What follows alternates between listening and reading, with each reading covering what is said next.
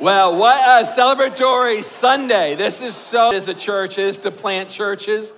By God's grace, we've been able to send out teams in our nation and amongst the nations of the earth. But this is a dream, long time coming, is to plant churches here in our city.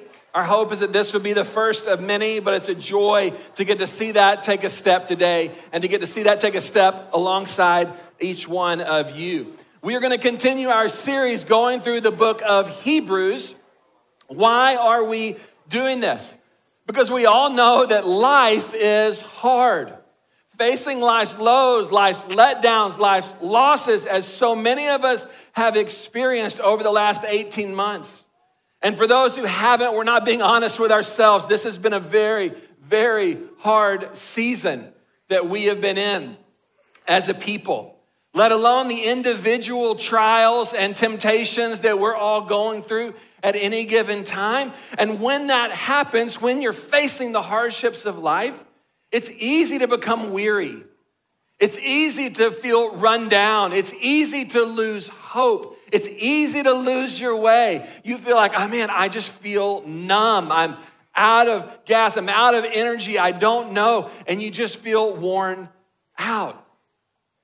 And so we're going through the book of Hebrews because we know that we are in need of resilience. We're in need of spiritual strength that we might face the trials and temptations of life and stay faithful to Jesus. And the book of Hebrews was written to a church that was going through incredible hardship and over and over and over again, the author of the letter would speak to them about how they could develop the spiritual strength that God wanted them to have to be able to face the trials and temptations of life. And this book has been a source for Christians for generations around the world, not just those early Christians, but so many have found strength and resilience through the words in this letter. And our belief is that as we go through this over these weeks, we're in week four today of a nine week study, as we go through the book of Hebrews, that we wouldn't just learn about resilience, we wouldn't just hear how long ago they were resilient, but that we would open up our hearts and we'd open up our minds and we'd open up our lives for the work of the Holy Spirit in our midst to help us develop resilience in this season that spiritual strength that we all need to face the trials and temptations of life. So turn to your neighbor and say, developing resilience. And here's what we've seen we've seen a number of ways that we develop resilience, that we build resilience. The author of Hebrews was teaching their church that we develop resilience as followers of Jesus by seeing and paying attention to him. When we see Him, when we pay attention to Him, it fills us with renewed spiritual strength. We develop resilience through receiving help from Jesus. We're not just looking at Him, but He wants to help you and me. And when we receive His help, we receive new strength. We develop resilience by giving and receiving encouragement to one another that God works through our encouraging words that we give and that we receive to build spiritual strength, to build resilience. And today, what we're going to see is we're in Hebrews chapter 4, is that we develop resilience, we build resilience as the people of Jesus through rest. Through rest. We develop resilience through rest. Now, world class athletes know that rest builds resilience, that it's through rest that they develop physical strength, mental strength, the stamina that they need to be excellent at their craft. Some interesting stories and stats about rest from professional athletes. Roger Federer, any tennis, any tennis people in here? Okay, a few. I tried to branch out from my normal basketball references to include some other sports. So there you go, tennis people. Roger Federer owns the all time record of 20 Grand Slam tennis titles, and he loves his rest. He says it's one of his secrets. He said, If I don't sleep 11 to 12 hours a day, things are not right. So he's realized that for him to compete at a top level like that, that he needs rest. I keep telling my four year old that I need the same thing, and he doesn't listen. We're working on that one. Michael Phelps, who won a record 23 Olympic gold medals, was so committed to rest that he slept in a special sleep chamber that simulated sleeping at high altitudes at 8,500 or 9,000 feet so that his body would produce more red blood cells and that, those red blood cells would help his endurance improve. So, part of the secret to his 23 gold medals was the way he rested. LeBron, you know, I have to get LeBron in here. LeBron, the age defying MVP, uh, said he sleeps 12 hours a day. And Leo Messi, for all you soccer lovers, I learned that he walks 83% of the games that he plays in. He's playing in the game and he's walking 83% of the game. Now, soccer, I thought was a sport you run around in. Not that familiar with it, but you know, that's what I thought. Walks 83% of the game. And it's the other 17% when he runs that makes him arguably the best player in the world, right? He knows the power of rest. World class athletes know that rest builds reservoirs of resilience. And as we move into Hebrews chapter 4, we see that the author of Hebrews continues to build on this theme of rest that we began to talk about last week as we looked at chapter 3. He continues talking about rest because he knows that rest is vital for the people of Jesus to build not just physical resilience, that's important, but spiritual resilience, spiritual strength through rest that comes through following Jesus. And so we're going to learn today about rest and its power to help us be resilient. Now, interesting fact why I think this is especially important for us. I think this is important for everyone, but I think this is very important for us. Uh, several years ago, I spoke with a friend who is a pastor in sunny San Diego, California. And we were talking about life, and he made an interesting comment to me. He said that there, he said, I'm surprised by how much time we spend encouraging people, discipling people, uh, helping people work. We're like, you got to get a job. You need to have work. He said, people here, so many that he was with, they want to go enjoy San Diego and hang out. Who can blame them, right? But he said, man, we just spend a lot of time teaching work ethic. And I thought about that. I'm like, I have been in Dallas uh, 11 years. I can count on the number of times that I've needed to have a conversation with someone about working, like going and pursuing work, maybe a handful of times, right? It's the opposite here. We have so many conversations with people, with our church, in discipleship about rest. Way more often than saying, hey, go get a job, go work hard. It's like, hey, you need to take a break. In Dallas, we know about working hard. I look at our church, you guys are hard workers, right? Where we have room to learn and to grow is how, in the midst of working hard, do we learn to rest and value rest? That's what we need. So I think this word is not just timeless for believers everywhere, but I think it's timely for you and for me in the context that we find ourselves seeking to follow Jesus in. So, Hebrews chapter 4, starting in verse 1. The author says, Therefore, since the promise of entering his rest still stands, let us be careful that none of you be found to have fallen short of it.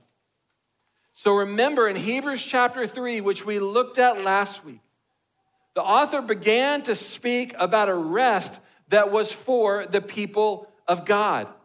In their day, when God brought the uh, ancient Israelites out of Egypt and was leading them into the promised land, that land was to be marked by rest. And the author began to speak about the theme of rest, but for his audience that were listening to him, uh, reading the letter, that were in that church, they would have been like, well, yeah, that was for our, our great, great, great, great, great grandparents, that, that rest, that we don't have that same opportunity anymore, right? So they're hearing the story and they're trying to think about how it applies to them. That's what they're thinking. And here's where he leans in and he says, I want to make sure that you see that there's a promise of rest that's not tied to the past, right? But there is a promise of rest that remains for the people of God. There is a promise of entering rest that remained for them, that wasn't tied to moving to a certain location or necessarily tied to taking a nap, but it was something that God wanted to give them, that God wanted to lead them into, that God had for them, a promise that still stood.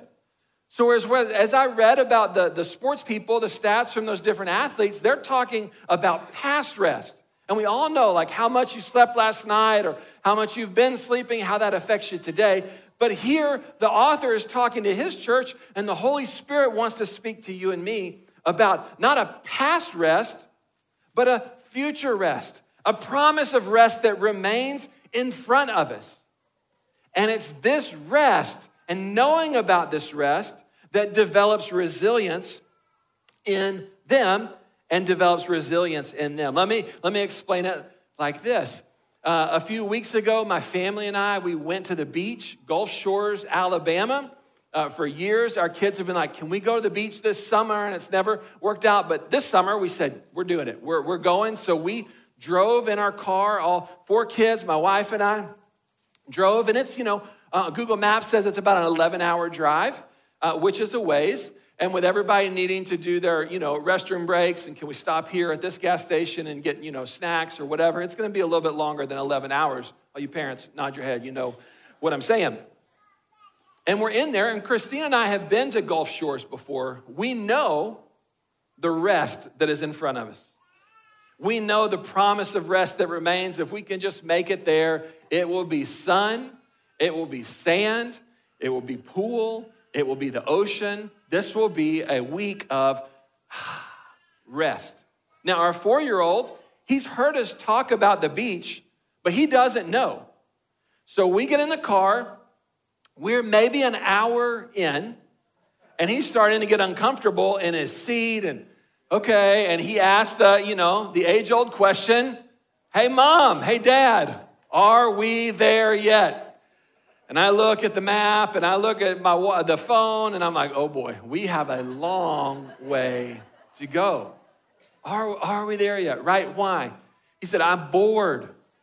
I'm bored here in this car. I'm uncomfortable in my car seat. I, can, can, he's asking, can we just go back home? Like there's a pool near our house. We can just go to the pool. You guys are talking about going swimming. We just go to the pool by my house. I have my toys there. Can we, can we just go back? the, the, the, the, the trial of the drive, right? He didn't know about the rest that was there. He'd heard a little bit, but it wasn't clear to him. We, we, we pulled by, you know, Tyler. It's like, oh, there's a playground there. Can, can we just stop there at the playground? We get into Shreveport, as awesome as Shreveport is, right? You're thinking, man, Cracker Barrel, uh, cornbread, biscuits, that golf peg game. You know, like like you start thinking, like maybe, maybe that's where we should stop. Maybe that's the, maybe that, you know, that's good enough. We've been going a little ways, right? He's asking that question just about every hour. I'm starting to believe it. I'm starting to be like, is, is man, maybe we should just stop. Like, I don't know I can handle this question anymore. But, but I have the vision of the rest that's in front of me, that's in front of us, that he didn't have. And because I knew the rest that remained, the promise of rest that was out there, right? It made sense of the boredom for me. It made sense of its uncomfortable long car ride. It made sense of navigating all just the questions and just knowing, hey, if we just persevere, right? It, it built my strength because I knew the rest that remained. He, on the other hand, was like, man, I'm so ready to be done. Let's just give up. Let's just call it quits, turn around. Like, is this even out there, right? And so you can see the power of knowing the rest that remains in front of us and how that practically works to build resilience, endurance, perseverance in our own lives. And what the author wants to do is he wants to help rebuild this early church, he wants to rebuild their vision of rest. Because maybe they, like River, have lost sight in the hardships of life, have lost sight of what's ahead of them. And it's like, wow, that, that option looks good. That option looks good. Maybe I should just pull off here or even go back, right? Their, their, their vision of rest was unclear, is what he's seeing. So he's trying to rebuild their vision of rest. And this is what he knows he knows that if he can rebuild their vision of rest, that vision of rest will rebuild them. If you're taking notes, I want you to write that down. He knows that if he can rebuild their vision of rest, that rebuilt vision of rest will rebuild them.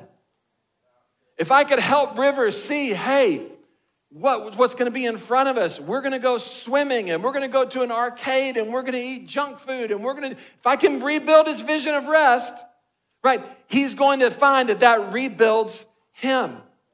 And for us today, those of us going through trials, going through temptations, feeling weary, at a loss, worn out, just so tired of it all, and things start to look appealing that weren't appealing before, be like, man, that would just be nice.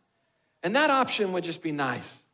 And maybe if I could just pull over here or just get out of this deal here or whatever, right? And what I want to do is I want to rebuild your vision of rest because there's a promise of rest that remains for the people of God.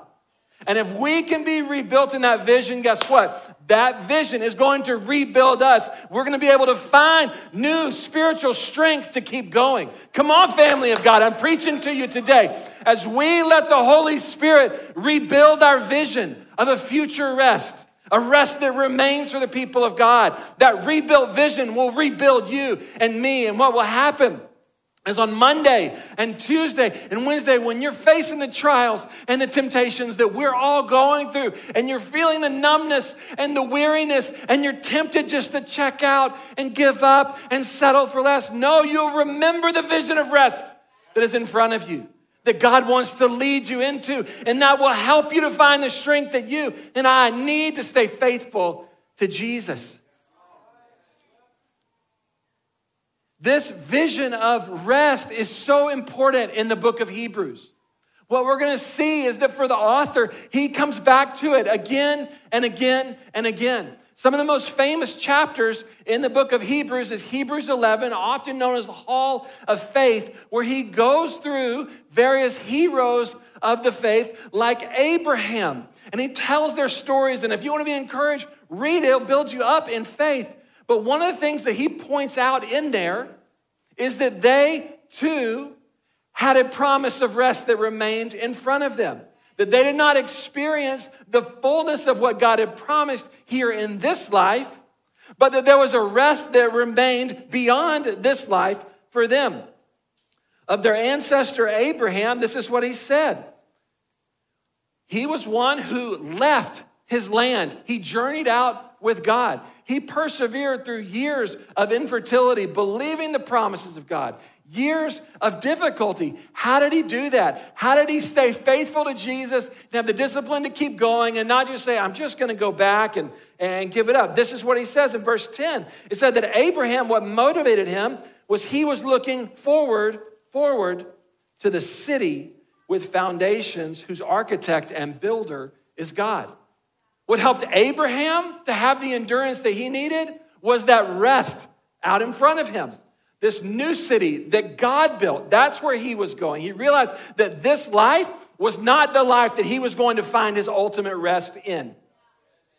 That's one thing that we all need to know. That's what these early Christians needed to know. Family of God, there are so many good little rests in this life. But we are in danger when things are hard and we're tired that we take a little rest and we turn it into the big rest. We turn it into the thing that our life is about, right? And we begin to live for, oh, that relationship that I was in, I know it was bad, but you know what? It sure was nice to have someone there, right? And we, and we, we turn and we say, well, man, that's the rest that I really need in this season. Or, man, if I could just pursue this at my job, if I could just get to this level of income or start this business, if I could do that, then I would experience rest. And we turn a little rest, a blessing, right? But we turn it into this is my life's pursuit. And what the author's pointing out is he's saying, hey, Abraham realized that the rest that he was looking for wasn't going to be found in this life.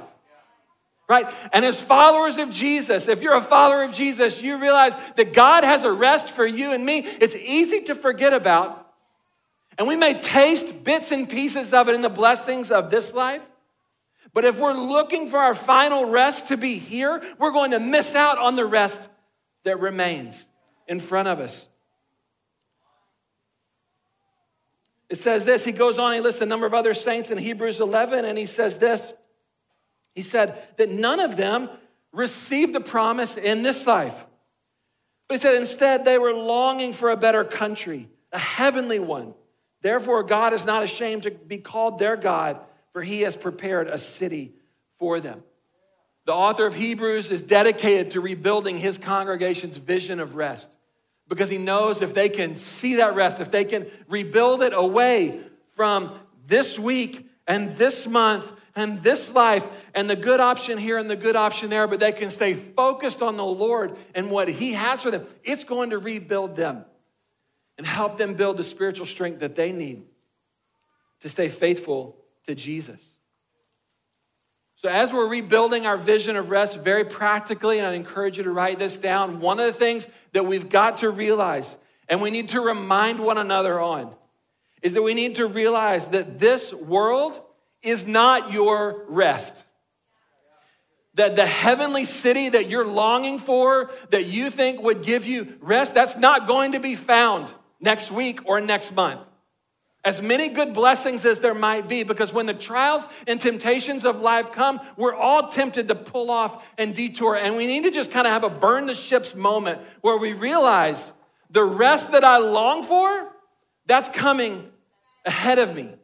That's not going to happen. We are going to inherit the kingdom of God through trials, persecution, temptations, difficulties.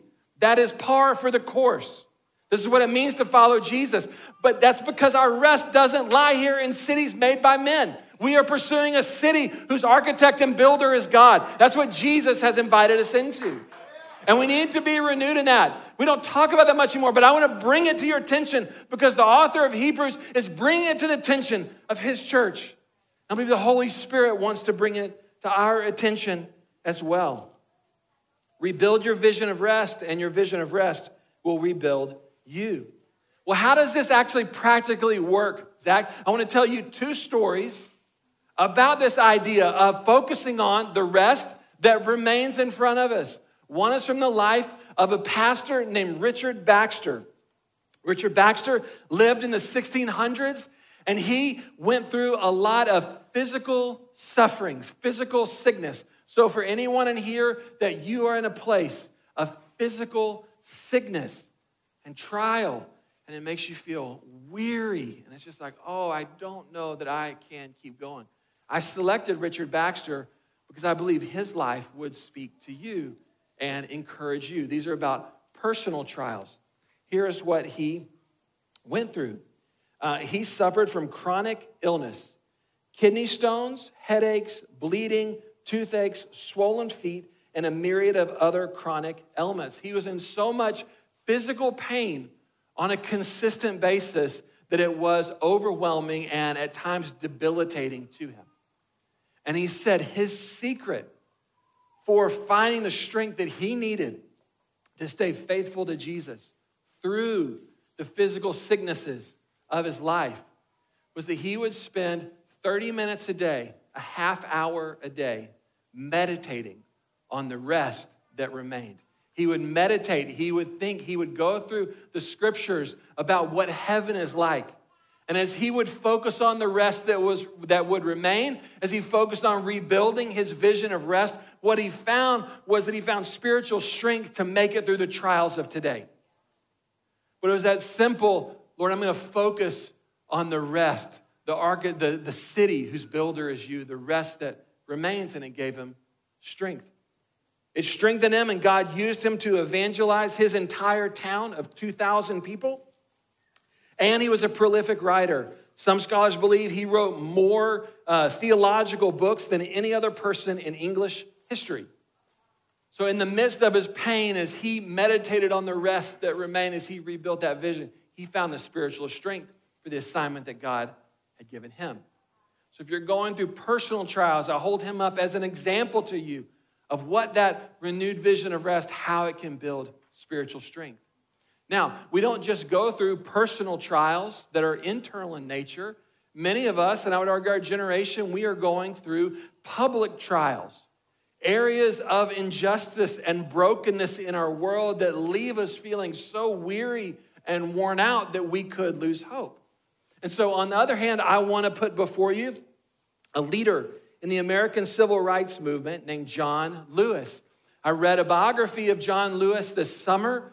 So powerful. I knew his name before, but learning about his story, I found myself in tears in many places in the books. He grew up in the American South. In the, he was a young man in the launch of the civil rights movement of the 1960s. He was one of the, the bus riders. He was beaten many times in his stand for justice. And the, the book dove into what was going on? Why was he doing this? What was behind him? And what allowed him to keep going in the face of injustice? And he was a committed follower of Jesus. And he had come to the realization that God had a rest that remained that there was a city whose architect and builder was God, that who designed something for the people of God, and that history was going to bend in that direction.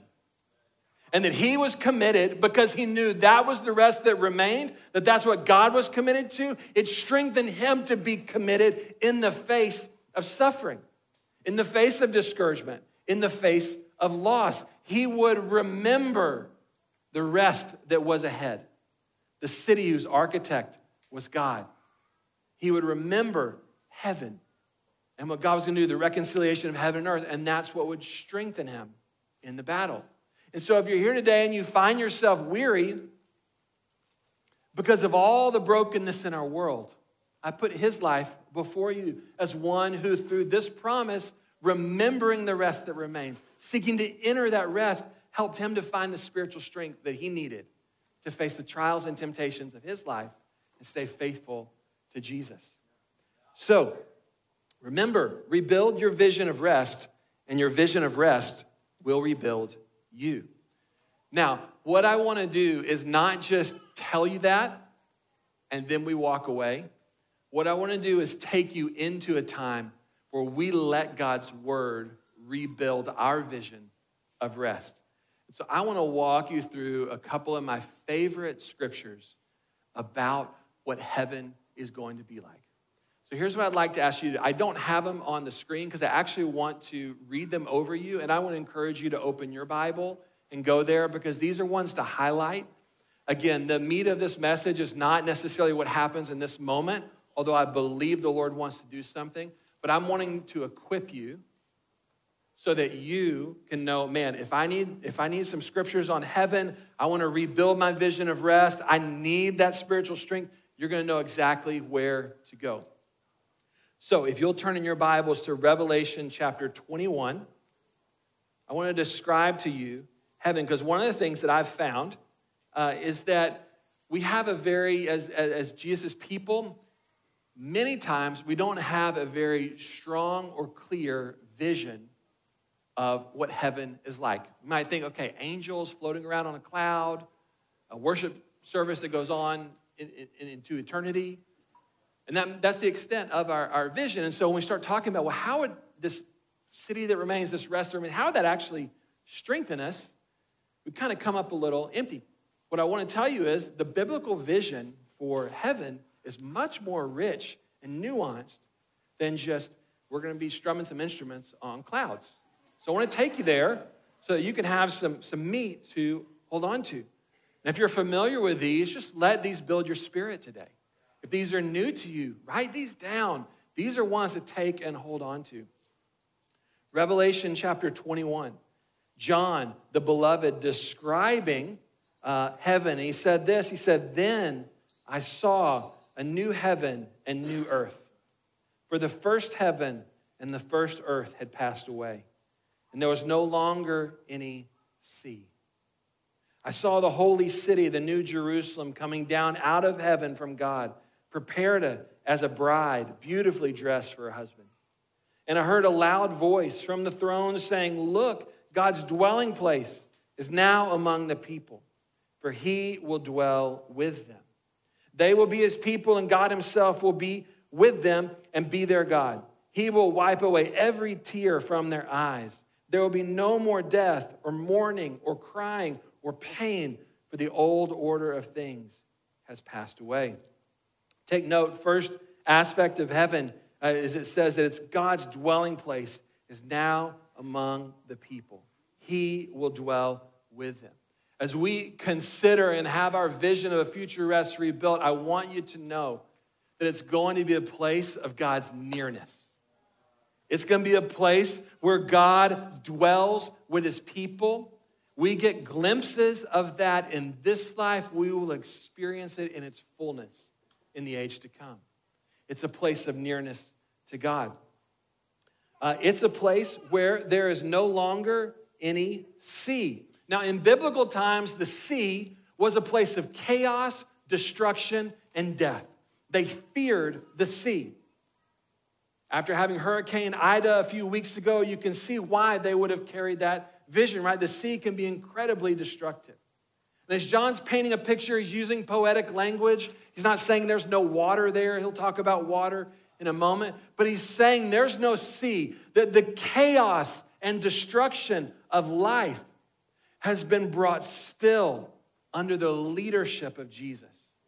So if you have grown weary from the chaos of the last 18 months and the destruction all around, I want you to know the new city, whose architect and builder is God, there's no sea. Chaos has been brought to calm under Jesus' leadership.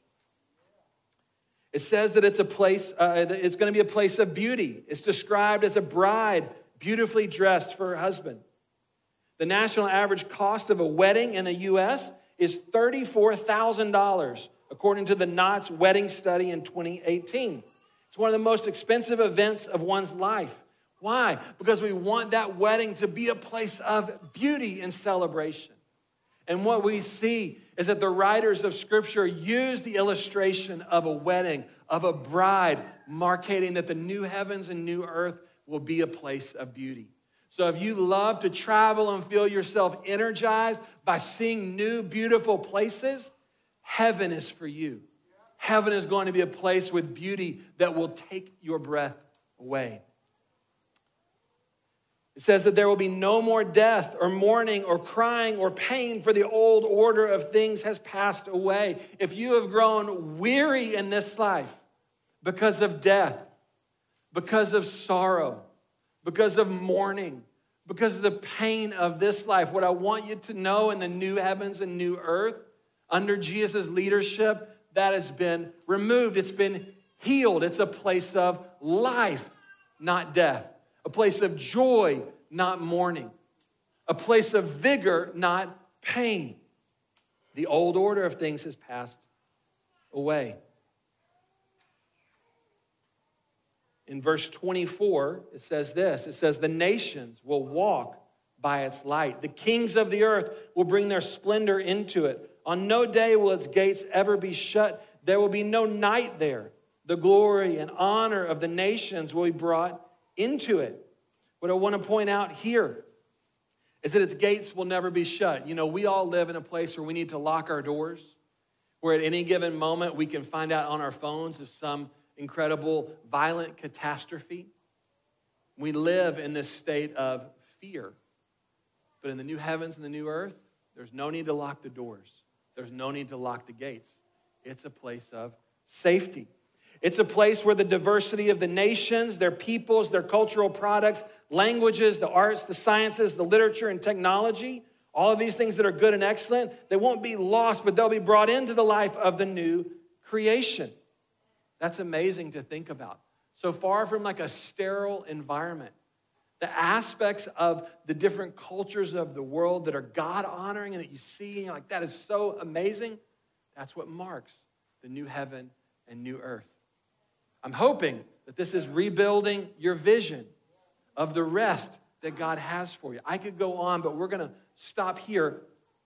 That it rebuilds your vision of the rest that God has for you because I know as we let our vision be rebuilt about the rest that's in front of us, we all will find that vision, will rebuild us, will be strengthened to run the race that God has for us. So, with that, I want to invite you to stand. If I get the worship team to come forward.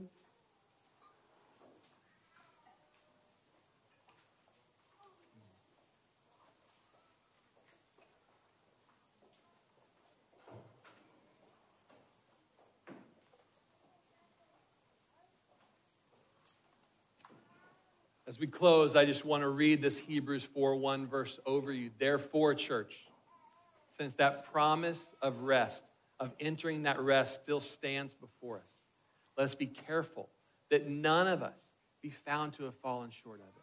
But let us be ones that encourage and inspire, that call out one another and invest in one another, that we all together might enter that rest that God has for us. I'm going to pray, and then I want to lead us in response of just saying, Thank you, Lord, as the worship team leads us and refills us in the area of rest. Jesus, thank you that the promise of rest still remains for the people of God. Thank you that there's a rest in front of us that is better than what any eye could see, mind could conceive, heart could imagine what you have in store for the people of God. God, thank you that even as we read the scriptures, it's just a foretaste, a glimpse of the rest that remains in front of us. And I pray, Lord, that we would be a people with a rebuilt vision of rest. That we wouldn't put our hopes in the rest of this life, a, a nice retirement, an easy life, a comfortable life, Lord, but that we would look to the city whose architect and builder is God and that as we look to you, Lord, as we look to that city, that we would live like that. And that we would find the spiritual strength that we need to face life's trials and temptations and stay faithful to Jesus. We love you, Lord. Come minister, Holy Spirit. If you're on the prayer, prophetic team, your staff, you're an overseer, if you'd come forward, if you need prayer today, you're like, I need resilience, I want to invite you to come forward. If you need healing, come forward. We're going to take time to minister to one another. And as we worship in this song, I want you to let the Lord fill you up with the resilience you need for the week ahead.